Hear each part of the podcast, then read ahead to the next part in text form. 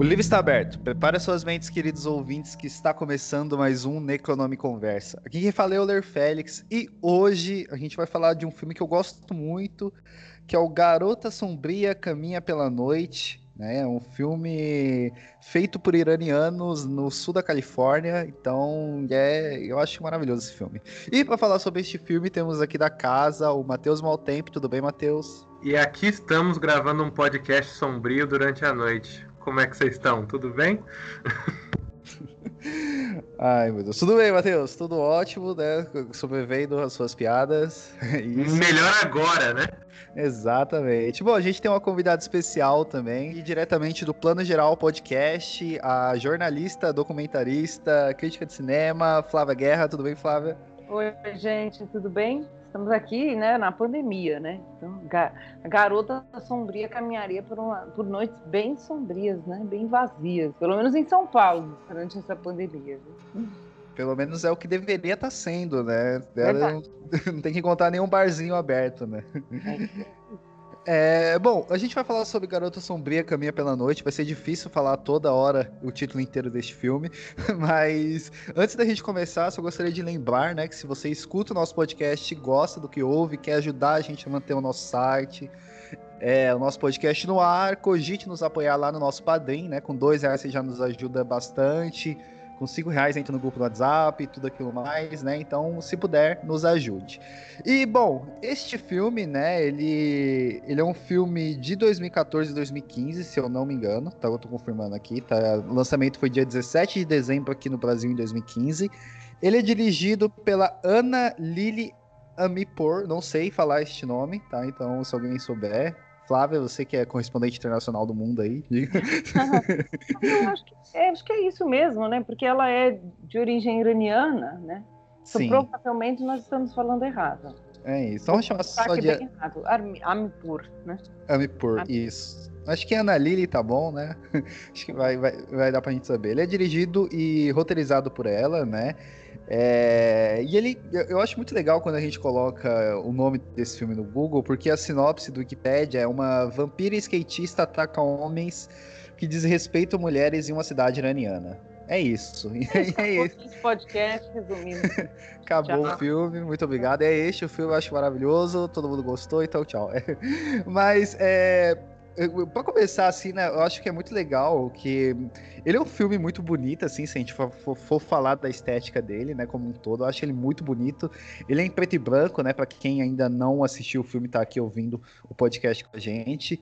É... E cara, eu acho muito legal como ele como ele se utiliza, né, de várias é, várias coisas que são comuns, né, aos filmes de vampiro, né, se a gente for lembrar lá do Nosferato, né, tem aquela cena do dedo cortado, a gente revê isso, né, no Garota Sombria Caminha pela Noite. É, eu me lembrei, né, nessa, nessa vez que eu estava revendo, é, de um filme, né, de um brasileiro que eu vi no, na Crash, que é As Núpcias de, de Drácula, não sei se chegaram a assistir, eu achei muito legal, é do Matheus Marchetti, e tem essa cena também, né, do, da, do corte do dedo. O, o, As Núpcias de Drácula é realmente uma, uma adaptação quase que literal do, do Drácula do Bram Stoker, assim, mas é, então você tem uma, uma, uma releitura bem legal dele, eu acho. Quem ainda não assistiu, eu super recomendo. E é legal que a gente tem nesse filme uma essa cena da, da, do corte do dedo quase é uma, uma, questão bem erótica, assim, né, entre eles. Já no Garota Sombria Caminha pela Noite, quando isso acontece, a gente já vê é o oposto disso, né? A gente já vê ela arrancando o dedo do cara. Então, eu gostaria de começar falando sobre isso, sobre essa questão da estética, né, do, do, dos vampiros que o filme traz, que mesmo que ela consiga referenciar um pouco do, do que a gente tem do comum, né, da, da história dos vampiros, ela consegue dar uma cara muito muito pessoal, né? Não sei o que vocês acham, assim, dessa, desse, de, dessa primeira fala. Assim. Acho, eu adoro isso, assim, né? Você falando isso já traz um aspecto muito importante do filme, né? Que é essa, essa inversão do eixo, né? É uma vampira, né? Essa coisa da essa cena do dedo, ela já é muito simbólica porque não é ele, é ela, né? A predadora no caso, né?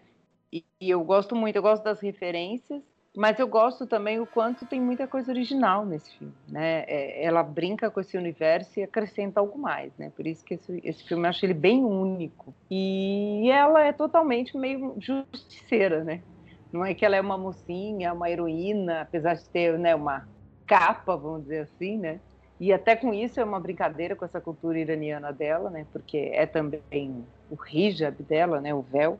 E ela é, ela é uma, uma vampira ao mesmo tempo, assim. Eu gosto demais desse universo que a, que a Ana construiu, assim. Sou muito fã. E é, é numa cidade chamada Bad City, né? Cidade do mal que, ele, que ela constrói ali, né? Esse mundo é? próprio que ela faz. Né? Eu acho muito legal também. E, e, sobre isso que você falou, né, dessa, de, desse olhar próprio, assim, né, até sobre a própria historiografia do, do Drácula, assim, né, a gente tem, né, o Drácula no filme, né, é. a gente tem o, o, o, o, personagem ali, ele, ele, quando ele conta ela, ele, quando ele conta a garota sombria, né, a garota, ele tá vestido de Drácula, né, mas eu acho muito legal que essa parte, por exemplo, do dedo que eu citei, é, ela é muito simbólica por dois pontos, né? Primeiro, por causa é, dessa inversão, né, de ela ser a predadora, mas de que aquilo também tinha acontecido em outro, é, eu acho que na cena anterior, né? O cara tinha feito isso para abusar de uma mulher dentro do carro, né? E aí ela meio que repete isso para dar meio que uma, de uma justiceira mesmo, que nem você comentou, né? E matar o cara, né? Eu acho que essa é, é toda essa construção que tem né, do filme, da, da, daquela cena até a morte dele, eu acho muito foda, assim, muito legal. Eu também acho. E acho, acho um filme estiloso, né? Eu acho que esse filme nasceu para ser estiloso, né? Ser cool. E nem por isso ele é, tem uns filmes que são assim e eles são meio só assim, né? Eles são só muito estilosos, muito cheios de graça e tal, e a trama né? Não avança. Esse eu acho que não. Ela consegue ser super estilosa, tudo é, né? Muito incrível nesse sentido estético e de tempos. Mas a trama é interessante também, né? E ao mesmo tempo é super jovem, né? E não é um jovem forçado, porque a diretora é mesmo jovem. Então, é, eu acho que é um super filme independente, né? Ele estreou, né, no Festival de Sundance, eu lembro disso. E, era, e foi numa sessão que chama Next, que é uma sessão de filmes que é o que vem por aí, né? É bem isso, assim, ou são talentos emergentes que ninguém conhece e aí é, eles entram nessa competição, ou porque inovam na linguagem, no seu gênero. Esse filme nem é uma grande inovação de linguagem, mas eu acho que ele inova nessa questão de gêneros de vampiros, né? Então, achei muito interessante que ele não estava na competição de oficial, oficial não, né? Mas na competição principal americana, ele estava nessa Next, que são filmes mais ousados ainda. E eu acho que ele é bem isso mesmo. Ousado na medida, vamos dizer assim. Não, é, é, eu gosto desse filme, eu gostei muito desse filme também. Como vocês falaram, ele é muito estiloso. Ele. Assim, tem só uma coisa que me incomoda nele, que é o fato dele ser preto e branco. Porque eu tenho uma certa resistência a filme moderno sendo preto e branco às vezes eu sinto que o filme ele não foi pensado para ser preto e branco, e aí o filtro só foi passado na mesa de edição. Porque eu acho esse filme um filme extremamente colorido, sabe? O quarto dela eu acho muito anos 80, eu acho que aquele quarto vibra muito as cores. Talvez seja até esse motivo dele ser preto e branco também, né? Às vezes por ele não precisar ter cor para se mostrar tão colorido e estiloso. Mas às vezes assim eu sentia que eu queria ver um vermelho sangue ali na, na imagem, mas tirando isso, eu acho que ele tem assim um roteiro muito bom. Ele chega a ser lento, mas é um lento bom. Que tem aquela cena dos dois quando o Drácula e ela se encontram a primeira vez no quarto e ele gira o disco de vidro e tá tocando a música, ela tá parada, ele vai se aproximando lentamente atrás, ele vai se aproximando lentamente até ela. E cara, essa cena eu achei assim ela perfeita. Eu achei ela uma cena de um clipe musical, assim, de um filme de romance dos anos 80. Eu achei essa cena muito dramática. É, tem uma ternura nessa cena e ela tem um, um excelente olho, essa diretora, para criar essas sequências. E o que eu acho legal é que além da personagem principal ser uma vampira, ela cria esse universo de vampiros, né? Porque se a gente for pegar bem, a cidade ela é meio vampírica. Porque assim, o exemplo que eu vou dar é um exemplo, o exemplo mais tosco que veio na minha cabeça, mas foi o que eu consegui pensar, que a cidade ela parece a Vila do Chaves, que são é uma cidade grande, mas são só aqueles personagens que aparecem. Até ali no Leatherbox alguém falando como se aquela cidade fosse um purgatório, e a cidade meio que ela suga de todo mundo, né? É, tanto que os personagens aqui eu tava olhando, eles têm um nome e eles têm um apelido. Tipo a moça que é abusada no primeiro, no primeiro momento, ela é a Et, a prostituta. O pai do garoto principal é o, Hussein, é o Hussein, que é o The Junkie. E o, o que ela mata em primeiro, que é o traficante, é o Said, que é o The Pimp. Então, assim, é, é uma. É, os personagens eles são bem estereotipados no sentido de do estereótipo trazer diversas características bem claras dos personagens, ao mesmo tempo em que a cidade também é uma personagem. A cidade é uma vampira, porque tá todo mundo assim num clima, como o próprio nome da cidade é Bad City, tá todo mundo num clima bad ali, né? E eu acho isso muito legal, essa atmosfera que ela cria, que é muito estilosa, muito jovem, como a Flávia falou, mas ao mesmo tempo muito pesada, que talvez o preto e branco entre aí para dar essa atmosfera pesada, essa atmosfera de noir que até eu gostaria de ver esse estilo em cores, mas tudo bem. Assim, mas é um filme que ele pesa assim quando a gente assiste. Eu acho ele bem legal em todos esses sentidos. Também acho, também acho. E eu acho que talvez aí aí é uma, né, uma, uma adivinhação minha aqui, Matheus. Mas outro dia eu ouvi isso, eu, vou, eu não lembro que filme que é. Se eu lembrar durante a nossa conversa, eu falo que, que foi em preto e branco, e alguém perguntou por que que, para a diretora, era uma mulher, aliás, também, por que você filmou em preto e branco? E a pessoa disse, ah, lembrei, lembrei, é um filme espanhol que eu assisti no Festival de Sundance. Depois eu comento sobre esse filme no, no, em janeiro desse ano, um filme muito interessante. E ela falou assim, porque eu não tinha dinheiro para correção de cor e eu não tinha dinheiro para para fazer muito trabalho de luz, porque eu filmei em muitos horários diferentes. E eu ia gastar muito dinheiro na pós-produção dando uma unidade. Então eu já joguei um preto e branco lá que me deu uma unidade e me facilitou muito esse trabalho. E às vezes, eu não sei se é o caso dela, porque esse parece um filme muito independente, né? um orçamento baixo para os padrões americanos, porque é um filme né, americano, afinal mas talvez ela fez essa escolha, assim, talvez para criar uma atmosfera de linearidade ou de sugestão que ela quisesse, né? Já que ela filmou na Califórnia, ela ia ter que trabalhar mais, talvez lentes, fotografia, sei lá. E ela já jogou o preto e branco e resolveu o problema. E ao mesmo tempo é charmoso, né? Eu, eu, eu concordo com o que você está falando. Às vezes a gente quer ver um sangue ali, quer ver uma coisa.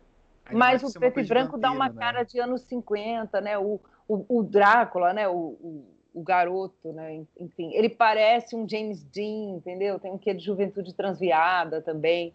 Então eu acho que o preto e branco combina, apesar de eu entender sua frustração, Matheus. É, e... Não, e que legal essa, essa explicação de que essa diretora deu sobre esse filme, porque esse inclusive é meu tema de mestrado, né? Eu estou estudando quando como os filmes de terror eles usam baixo orçamento para transformar a estética deles original. E eu fico doido quando eu ouço umas coisas dessas, assim, porque eu acho que é um exemplo muito bom de criatividade, sabe? Que eu acho que cinema é justamente isso, é você saber fazer com aquilo que você tem. E até agora que a gente está conversando assim, eu começo a me justificar um pouco mais o preto e branco, porque ele realmente tem umas cenas muito bonitas em preto e branco, assim. E é o Drácula, né? O Nosferatu, é o que vocês falaram mesmo. É, eu não sei se vocês chegaram a ver, mas esse filme ele é baseado num curta, né? Eu só consegui ver algumas imagens, assim, não consegui assistir o curta porque eu não consegui achar ele em nenhum lugar. É, mas as imagens que eu vi do curta eram em preto e branco também, né? Então talvez a talvez isso também tenha vindo de antes, assim, né? A gente a está aqui, né, confabulando de que pode ter sido uma, uma questão de necessidade, né, de não ter a, o orçamento para isso. Talvez seja uma questão estética da própria diretora também, né? Mas eu não sei, não sei se alguém aqui conseguiu assistir o curta, porque eu não consegui. Não, eu não vi o curta também, apesar de achar essa história interessante. Eu adoro filmes que se tornam longa a partir de projetos de curtas. Acho super legal, né? Sim. Porque não é sempre que, que, que dá certo, né? Que, e, e que fica bom também. Então, eu acho super legal que ela conseguiu levar para para a longa-metragem, né? Essa ideia principal, primordial, né? É, e, e, falam, né, pelo que eu tinha lido, assim, que a própria diretora ela tem uma participação mais é, tem uma participação meio, meio grotesca, assim, no curta, né? Pelo que eu li, assim, bem por cima. Mas eu fiquei muito curioso para achar ele e não consegui. Então, ouvintes, né? Vocês sabem que eu sou péssimo em achar qualquer coisa na internet, então me mandem o curta, porque eu fiquei é. muito curioso para me assistir. Eu repasso para os nossos colegas aqui. Inclusive, o elenco do curta é composto por coadjuvantes da série How I Met Your Mother que o rapaz, que é inclusive o, no filme, no longa, é viciado em heroína, é o Ranjit, que quem assistiu o I Met Your Mother vai saber que ele é, ele é o motorista de táxi que sempre leva eles na noitada. E a The Girl do curta é a Nazanin Boniad, que é uma das principais namoradas do Barney. Então é só essa curiosidade, porque eu sou muito fã de How I Met Your Mother e eu vi aqui. Ah, então, pô, já fica mais ainda à vontade de assistir o curta, né? Eu acho que é, que é, que é muito legal, assim, a gente ver, né? Ainda mais depois a gente vê o filme, né? A gente vê qual, qual ideia, né, que ela tinha no curta, o que que ela aumentou, ou o que que ela mudou, né, no, no longa. Eu acho que, que deve ser, assim, uma, uma questão bem bacana. É, mas, voltando pro filme, né, é, pro longa, que ela fez, eu acho muito legal como ela ela parece ela ter uma noção muito clara do que, que ela queria desde o início, né? Porque o, o, a, o plano inicial que a gente tem no filme é do, do Drácula lá, né? Do garoto, ele roubando um gato, né? Ele pegando um gato e fugindo ali, né? E a, a, nesse momento a gente já vê o gato e o carro dele, né? O que vai ser a ligação que o carro ele vai ser a ligação dele, né, do, do Drácula com a vampira, né, digamos assim. E no final, né, a gente já dando um salto aqui pro final, mas ele consegue saber o que aconteceu com o pai dele, quem matou o pai dele, porque ele vê o gato que ele roubou no início do filme, né? Eu acho muito legal quando a gente vê que ela tinha é, na na concepção da ideia mesmo, na forma como ela levou, ela já tinha mais ou menos é, bem estruturado e muito bem controlado ali, né? Ela não perdeu a mão no meio do caminho, né? Mesmo que em alguns momentos a gente esqueça que tem um gato no filme, a gente só vai lembrar lá pra frente. Mas é, é, a gente vê que ela não perdeu a mão e nem perdeu os elementos que ela tinha colocado na história, né? É verdade, é verdade. Tá, bom, roteiro, eu acho o roteiro desse filme bem fechado, bem interessante, porque ele, ele não é um roteiro de grandes nossa, roubos, né, e tal, mas tem muita coisa que acontece. Como ele tem um tempo, às vezes, dilatado, parece assim, nossa, esse filme, entre aspas, aqui é lento, ou ele tem, né, poucas coisas acontecem, mas muita coisa acontece, né, só que é tudo muito minimalista, né, eu gosto muito, o Matheus falou da, da cena do quarto, é isso, né, é minimalista e ao mesmo tempo diz tanta coisa, aquele quarto tem tanta coisa, mas eu gosto da atuação, principalmente dela, né, que é, acho que ela é, é a Sheila Vand, né, que é a atriz. Ela é ótima e ela tem essa atuação, né? Tudo é mínimo, nada é exagerado, né? Sem grande drama. E muita coisa está acontecendo ali, né? Nossa, a, a, a, cena que ela, tá, que ela tá dançando, né, que o Matheus citou aí, é, é muito foda, assim, dela dançando, assim, você quase se envolve ali, né? Eu acho que a música, ela tem um caráter muito bacana nesse filme, né? Tanto nessa parte que ela tá dançando ali, quanto naquela, na, na morte, né, do traficante, que ele tá meio que se insinuando para ela, né? Eu acho, é, é, eu acho que tudo ali é bem na medida mesmo, né? Não tem nada de exagerado. A própria vampira, assim, se eu não me engano, ela vai ter uma ação bem mais é, mais efetiva assim no filme um pouco mais para frente, né? É, acho que passado uns 20, 30 minutos do filme, assim. E, e, e cara, é, é, é, minimalista, mas tudo na medida, né? Tudo, tudo tá, tá bom ali, né? Não tá nem muito nem pouco, tá bem, tá bom. E algumas coisas são desconfortáveis, né? Até a própria cena do traficante, hum, ele se insinuando para ela é uma cena muito é, é muito confortável. É tudo, talvez assim, é o minimalismo, mas tem um certo exagero ali, um, uma certa atuação caricata até demais, assim, que a gente fica na posição dela, né? De tipo, e esse maluco aí, que coisa mais. coisa que cena mais. que dança mais desagradável, que cara mais desagradável. E aí é, aquele desconforto que eu acho que tem até nas cenas do quarto, as cenas que ela tá junto com o Drácula também, tem esse essa tensão gritante assim, desconfortável durante o filme inteiro. Um silêncio perturbador, sabe? Tem, tem sim. Tem sim. E, é, e, é, e são silêncios importantes, né? E a, mas a cena do. Esse ator, ele chama Dominic Reigns, né? Que faz o traficante, o, o, o Pimp, né? Que é o cafetão. Ele é muito canastrão, né? Assim, no tipo dele. E, e apesar dele estar todo moderno, tatuado, né? Parece um, um gangster rapper ele, ele ao mesmo tempo ele é exagerado, né? Tudo nele é exagerado. Então ele tentando seduzir ela é exagerado, é sem jeito, né? Ele só vai na base da violência, né? Porque na outra base ele não consegue. Então assim, ele fica tão pouco tempo em tela, né? Se a gente pensar no filme inteiro, mas é super marcante, né? A, a passagem dele. Eu adoro. Eu, eu, vi, eu vi outras coisas desse ator. Acho que séries. Acho que ele faz mais séries nos Estados Unidos. Não vi muito no cinema. Não lembro muito dele no cinema assim, papéis de destaque, mas séries eu sei. Ele tá até numa série recente que eu vi que é a Tales from the Loop. E, e ele é muito canastrão, mas ao mesmo tempo ele é ótimo, né? Ele tá perfeito para esse papel. Sim, aquela é um barbichinha bom, né? dele, né? aquela, aquela, eu fiquei dando risada no começo daquela barbichinha dele lá, né? Que é, que é só dos lados, assim, né? Uma cara de, de canastrão mesmo. É, muito canastro. É, e, e o roteiro, assim, eu acho que é o ponto tá, junto com o estilo do filme, assim, é um dos pontos mais altos, assim. Que é que nem vocês falaram aí, ele é muito motivado. Ela, ela escreveu muito bem a ponto de não ter pontas, não ter sobras, né? O gato leva alguma coisa e aí e não é aquela coisa jogada logo no final o, o gato. O gato tá lá desde o início do filme. É, o carro ele é um forte motivador das ações do personagem principal.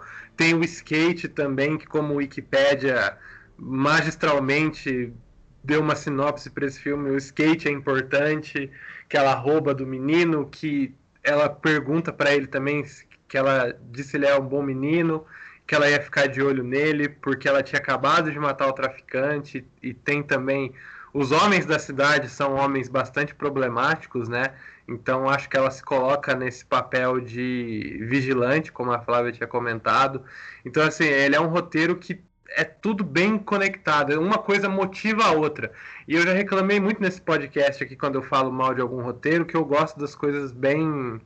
que eu não gosto que o roteiro seja expositivo demais, mas que ele também não deixe sobras, não não seja motivado. E ela, e ela aparenta ter esse, esse preciosismo com a motivação das coisas que acontecem no filme. Sim, e, e, eu acho essa, essa cena do, do garoto, assim, eu acho ela muito legal, né? Ela é muito bacana porque é, ela realmente tenta ali nele construir um medo de que para ele não fazer nenhum mal com ninguém, né? Especificamente com as mulheres, assim, né? Que ela coloca nele de que ele não pode fazer nenhum mal porque ela vai estar de olho nele em todos os momentos da vida dele, né? E ela acaba de... e ele acaba deixando o skate dele, né? E, e Cara, eu acho muito, eu acho muito estiloso também ela andando de skate ali. Ela só andando de skate com aquela capa dela lá, né, voando assim pra trás. Ela realmente parece uma super heroína ali, né? Acho muito é. legal, bem heroína jovem, assim, eu acho muito legal. Mas vê que, vê que esse, esse, esse filme, ele tem todos esses elementos, né? Eu acho que o interessante é isso, né? Quando um diretor que é jovem, jovem assim, esse filme tem o quê? Sete anos já, mais ou menos, né? E a Anne Taylor, ela tem 45, eu acho, 44 anos. Então ela era, né, estava na faixa dos 30 e poucos, jovem ainda, dirigindo um filme. Então tem todas as referências jovens que ela tem, skate, é meio quadrinho, né, essa coisa dela no skate. Eu adoro essa coisa dela estar tá com o que não é o hijab, eu não sei como se chama essa peça, ignorância minha, né? Que é o, o aquele, não é o, não sei se é o chador, né? Que as iranianas usam, né? Então ela cobre a cabeça, ela né, tá cobrindo ali, tem a cultura muçulmana. E é ao mesmo tempo essa capa, né, que cobre tudo, né, para não mostrar as formas do corpo. Só que aí ela tá de jeans e camiseta. E ela tá sempre com a mesma camiseta, que é uma coisa meio de super-herói, né, meio personagem de quadrinhos, né? Ela não troca aquela camiseta listrada, então ela também é um tipo né? E, e tem essas coisas, né? Do skate. A cena dela com o menino é engraçada. O menino tá amedrontado, mas eu dei risada da cena. É muito boa. Né? Então, Sim. É muito boa. Essa cena tem humor, olha só que coisa. Então, assim, ela mexe com todos esses símbolos né? Pra, pra... E, não, e não, é, não é um filme para te dar medo nesse sentido, né? Ele, ele, ele, é, ele não é uma comédia, mas ele é, ele é um, um filme de amor ao mesmo tempo, né? Tem uma coisa de um caso de amor e de encontro, e ao mesmo tempo tem esse lado sombrio. Mas para mim o mais sombrio nesse filme é a vida real, vamos dizer assim, né? Que tá lá. São esses homens escrotos com as mulheres do filme, as mulheres, essa, aquele diálogo dela com a prostituta, né? Que ela diz que ela fala dela mesma, né? Quando tá falando da prostituta. É triste, né? E ao mesmo tempo é tão real, né? Tipo, você não lembra mais quando é que você deixou de sonhar, né? Você vai só levando seus dias, né? Porque nada muda. Sim. Pô, isso é pesadíssimo, né? Para mim o que é mais pesado desse filme são os diálogos mais realistas. É, e, e, e toda aquela cidade, né? Porque, ok, se, se, se ela não tivesse falado que o nome é Cidade do Mal, né? Bad City, poderia ser qualquer outra cidade, né? É, poderia... É, podia ser Sin City, né? É, assim, poderia... eu, eu, eu, gosto dessas brincadeiras, aquelas piscadinhas que ela dá pra gente, né? Sim, nossa, eu acho, eu acho muito legal tudo isso, assim, né? E, e é isso, né? Eu acho que é a, a ah, essa é, é, bem uma história de amor mesmo, né? Porque você vê que ela não. Eu acho muito bonita aquela cena em que ele vai furar o, a, orelha, a orelha dela, né? Porque ela não tinha orelha furada, ele queria dar aqueles brincos que ele roubar, que ele roubou, né? E ele fura a orelha dela, ela tem um reflexo de, de, de os caninos, né? Saem para fora, tipo um reflexo de, de defesa e de atacar ele, ela consegue se controlar assim e deixa ele furar a orelha dela. Eu acho muito legal, assim. Eu acho que é uma é, é uma construção de uma intimidade entre eles muito legal. Sim, eu, eu gosto eu gosto bastante dessa dessa cena entre os dois. Eu gosto bastante da relação entre os dois. Ela é muito estranha, ao mesmo tempo que ela é muito honesta, né? E muito intensa. Assim, e acho que é uma das principais, é um dos principais plots do filme, né? Esses dois, esses dois desajustados se encontrando e de certa forma se complementando, né? Sim, total. É um filme de encontro, exatamente, né? No fim, é um filme de amor, assim. E e eu gosto desse humor ao mesmo tempo que ele tem. E curto demais, que eu já falei, essa inversão aí dos papéis. Porque ela também não é uma justiceira, ai, como eu sou boazinha, é super heroína, né? Ela cometeu coisas ruins, né? Como ela fala. Mas ela, né? Ela, ela tem, não diria ética total, né? Porque tem umas vítimas dela ali que a gente vê, né? Você fala por. estão desavisadas, né? Quase uma questão de sobrevivência dela mesma. Mas o, os caras que ganham mais destaque no filme são os caras que são os babacas, né? Assim, e, e, e é interessante esse, esse, comentário que o filme faz, sem ficar dizendo isso para você, apenas é, né? Então, e a cena do menino vem muito nisso, né? A cena do menino é tipo, quem sabe esses caras tivessem ganhado um recado tipo esse dela, eles seriam caras legais quando crescessem, né? É, no começo da vida tivesse esse medo, né? aquele negócio, né? Você não tem que ensinar as meninas a, não fazer, a, a, não serem vítimas, né? Você tem que ensinar os homens a não serem babacas, né? É, e, e é assim, né? É, é nesse caso aqui, ele veio pelo medo, né? Ela aterrorizou esse menino, né? Tipo assim. Mas eu, o que eu acho que essa cena mostra muito não é nem essa coisa, vou aterrorizar uma criança, ou é só pelo terror. Mas o que ela quer dizer é, né? seus atos têm consequências, né? Se você for um cara babaca, eu estou aqui observando, você vai responder pelas responsabilidades. O que a, o, o, principalmente o, o pimp, né, o, o, traficante, ele não tem, né? Ele não, é, e, isso é meio simbólico, né, de sociedade. Tipo, ele não responde por nada. A, a, a mulher é punida ali, a, a figura da prostituta, né? A, mãe do outro morreu. Você não sabe como é que foi. Era o casamento dela, mas a gente imagina que era ruim, né? Do Arash que é o protagonista, que é ao lado da, da vampira. O pai dele é um, né, para dizer um nulo, né, para dizer o mínimo, né. Então, assim, esses caras não estão respondendo pela, pelos seus atos. Então, acho que é meio, essa cena é meio isso, ó. Se você for um cara legal, tô aqui, mas se você não for, você vai ter que pagar com a sua responsabilidade, né. Eu gosto disso, assim. Sim, bem legal mesmo. É, já partindo também para o final do filme, né? Eu acho que é muito legal como tudo se desenrola quando. Porque o que acontece, né? Para quem está ouvindo até aqui e não assistiu o filme, mas mesmo assim quis pegar o papo, é... o que acontece? É, a, a, o, pai, o, o, o, quando a, a vampira ela mata né, o traficante, né? É, e aí o pai do Arash, né, fica sem, sem, sem o seu fornecedor de drogas, né? E o Arash mesmo, ele começa, ele pega as drogas na casa da, do, do, do, traficante começa a vender e tal. E aí ele dá um pouco de droga pro, pro, pai dele, né? E depois manda ele embora de casa. Só que o que acontece, né? Tá todo mundo meio que interligado dentro dessa, dessa cidade, né? E ele vai pra casa dessa prostituta, né? E em um momento que ele tá lá e ele tenta agredir a prostituta e fazer com que ela use drogas, né? Que ela não queria, ela disse não. E, e ele vai para cima dela e fala que sim, sim, sim, né? E quando ele vai agredir, né? A, a vampira ela chega lá e mata, né? O pai dela, né? O pai dele, né? O pai do Ares.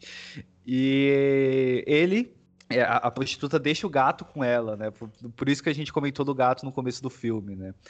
E, e aí ele deixa o, o pai dele na, na, na rua, eles encontram o pai dele, tudo isso tal.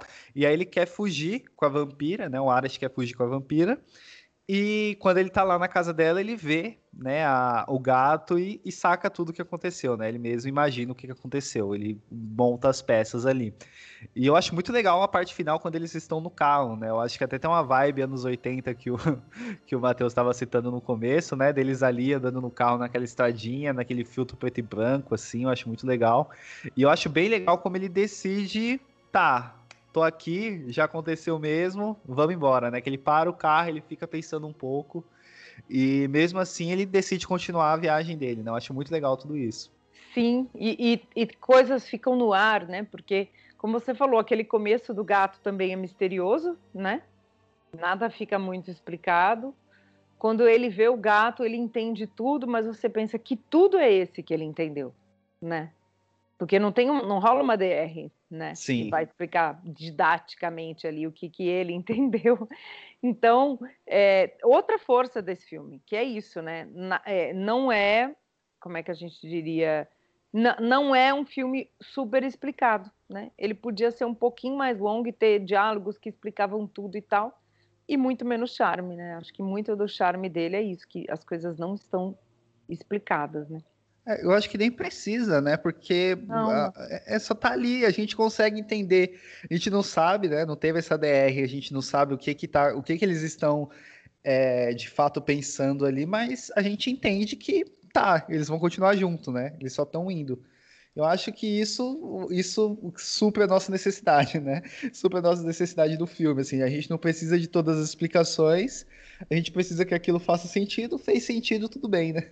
Isso aí, é isso é, é uma da essa cena do carro para mim é totalmente lembra muito a marca da maldade que a gente já falou aqui e o melhor comentário que o melhor crítica que eu vi sobre esse filme foi no Leatherbox que é essa cena final dos três que às vezes a família moderna feliz só precisa de um cara triste, uma menina vampira e um gato gordo. que é basicamente esse filme, né? Que é basicamente esse filme maravilhoso. E um skate, né? Gente, eu já tenho um gato gordo. Só falta eu. E esse filme. Uma coisa que me deixou muito tenso é que o gato é igualzinho o meu gato Mulan.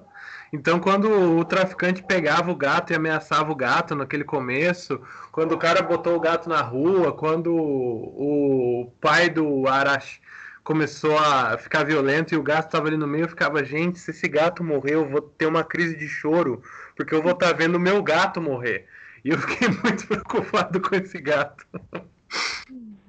A gente, a gente se apega aos bichinhos, literalmente. Eu também, eu, eu amo gatos, eu tenho dois mesmo, que são assim, separáveis de mim.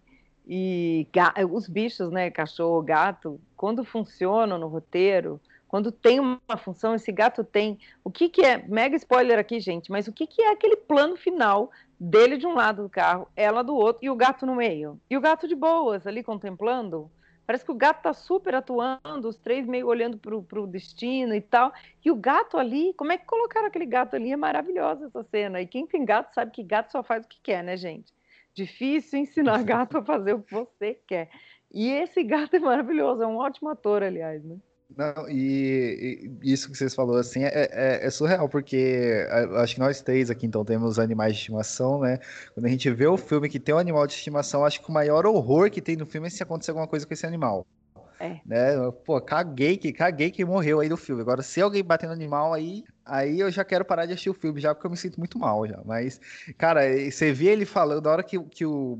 Porque assim, começa o filme, né? A gente vê ele pegando o gato, aí na cena seguinte que ele tá lá com o gato na na, na casa lá que ele tá ameaçando todo mundo, você fica realmente, fica, meu Deus, por favor, não faça nada com esse gato.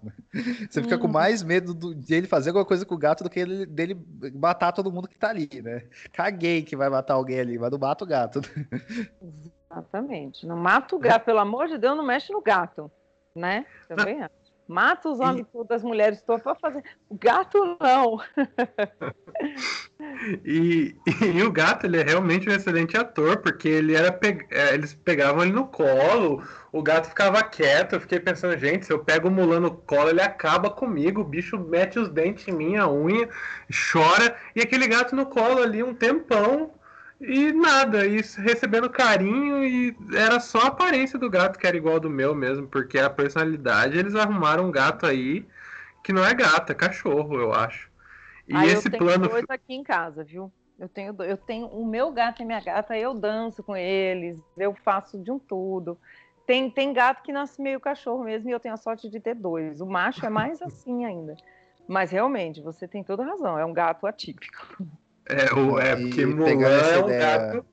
Pegando essa ideia dos gatos aqui e de dança, né? Porque o filme ele fala muito sobre dança. Se você tem um animal de estimação e não dança com ele, você não ama seu animal de estimação bastante. Tem que começar a dançar com ele, que é, é o que tem que acontecer. Pode. A não ser que seja aqueles cachorros assim que é maior do que você, mas aí você põe ele de pé e dança com ele. Eu e dança. Isso. É isso. É isso. Você ia, Matheus, você ia falar do, desse plano de gato. gato. É, te cortei, vai, Matheus. virou um podcast de bichos, vocês viram. É que, é que gato sempre rouba a cena, né? O gato virou protagonista do filme. Tinha que ser um gato anda sozinho, um gato sombrio caminha pela noite, no final das contas, né? É, um gato roubado, né? Que o cara rouba ele. Não, eu só ia falar que o plano final é um papel de parede, tão bonito que é. Não é? Lindo demais. Não aguentei, aquele gato olhando para o horizonte é muito maravilhoso. É muito bom mesmo. É, então, terminando, né, falando sobre gatos, eu acho que essa é a melhor forma da gente terminar de falar um, um terminar um, episódio de podcast. É, se você não assistiu o filme ainda e você veio até aqui e ouviu tudo isso, né, ele está disponível no, no, no Globoplay e nas plataformas de aluguéis, como o YouTube e o Google Filmes, né? Então, é, se você não viu até aqui, então assista o filme porque ele é muito legal, né? É, eu lembro que no final do ano no começo do ano passado alguém veio falar para mim assim e, me pediu né, uma lista dos melhores filmes dos últimos 10 anos, assim, eu não consegui é, não colocar ele, porque ele é um filme que eu gosto muito, assim, né, apesar de ele não ser é, esse horror, assim, que a gente às vezes gosta muito, né, esse horror muito corporal, Cronenberg, Carpenter, tudo que a gente gosta muito, mas ele é um filme de horror muito legal, assim, ele é um filme de vampiro muito bom, e ele é um filme sobre é, esse amor entre eles, esse amor jovem, assim, muito legal também, então é um filme que eu gosto bastante, e, né, vou chamar aqui para as considerações finais sobre o filme. Flávia, diga aí suas considerações finais. Eu concordo totalmente com você. E eu acho que é difícil a gente pegar o gênero né, do, do vampiro, que eu acho que já é um gênero em si, né, dentro do horror, e criar algo, né? Então eu acho mesmo, como eu já comentei aqui, que a, a, a diretora ela conseguiu trazer coisas da cultura dela, do Irã, e fazer mesmo esse filme que é uma mistura, né? E, e, eu gosto demais quando isso acontece, né? Você trazer sua cultura misturar com uma história universal, né, tão ocidental, europeia, enfim, que ganhou o mundo e fazer um filme moderno, assim, esse filme tem muitas camadas, então recomendo demais também. E quem quiser ouvir mais sobre cinema, séries e tudo mais, vai lá também no Plano Geral podcast, que está em várias plataformas aí, Spotify, Deezer e também no Instagram, Plano Geral Underline Podcast, que a gente está sempre ali falando de cinema. É isso, adorei participar. Vamos fazer mais, vamos conversar mais sobre cinema, que é sempre bom, né, Euler? Sim, muito bom. E, e, tem o do Sesc também, né, que você está fazendo? Tô. Pode Estou fazendo faz... uma série, estou é, fazendo uma série de podcasts para o Cine Sesc, que se chama Era uma vez São Paulo, 10 anos depois, que é muito bacana porque a gente recupera um material de entrevistas feitas há 10 anos pelo Christian Peterman, saudoso Christian Peterman, que nos deixou muito cedo, crítico e super amigo, e, e que falavam, né, reunia diretores ali no Cinesesc para conversar sobre cinema de São Paulo, né, em, em vários aspectos. E aí a gente recuperou o áudio dessas conversas, traz esse áudio, eu converso novamente com esses diretores e diretoras e a gente atualiza assim essa questão do cinema brasileiro, né, de São Paulo e São Paulo no cinema, que é uma cidade que pode não ser bonita, né, no quesito plástico, mas ela é muito cinematográfica. Então chama Era uma vez São Paulo, 10 anos depois. Lá no YouTube do CineSesc ou no Instagram do CineSesc tem posts que já direciona. É bem bacana. É isso, escutem aí que é, é muito legal. E Matheus, suas considerações finais aí, diga. Ah, é basicamente tudo que a gente falou aqui agora, né? É um, é um filme bem legal. É... Que bom que filmes assim existem. É legal, blockbusters são legais, é bacana assistir. Mas é muito legal também saber que existem diretoras fazendo filmes como esse, de inovando no gênero, é, ressignificando algumas estéticas clássicas, resgatando elas. Como a Flávia comentou, que ela traz a cultura islâmica que é de origem dela e mistura com o cinema que ela está produzindo nos Estados Unidos. Então, assim, é, é aquilo que a gente sempre fala aqui, né? Que é bonito de cinema é que diz muito sobre quem está fazendo e quanto mais diverso ele for, mais filmes diferentes vão aparecer e é isso. Acho que isso que é o bonito desse filme. Só, só mais uma coisa antes de, de encerrar. Eu acho muito legal que esse filme ele é filmado nos Estados Unidos, mas a gente é, vê mais da, da questão da cultura da diretora do que do próprio Estados Unidos, né? Mesmo que tenha uma universalidade do tema total ali, mas é um filme muito pessoal, né? Muito dela, assim. Eu acho que isso é muito legal também, né? Sim, eu acho que esse filme é muito ela, né?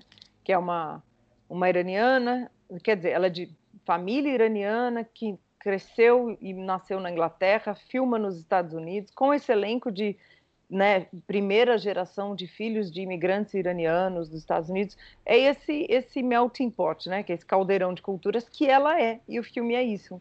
É por isso que mistura de cultura é sempre tão interessante, né? Eu defendo demais, acima de tudo, misturar culturas. Quando a pessoa usa a criatividade, saem coisas maravilhosas como esse filme. Sim, com certeza. Então é isso, galera. A gente vai ficando por aqui e até a próxima. Então, muito obrigado, Flávia, por ter participado, por estar por aqui. E tchau. Tchau. Falou!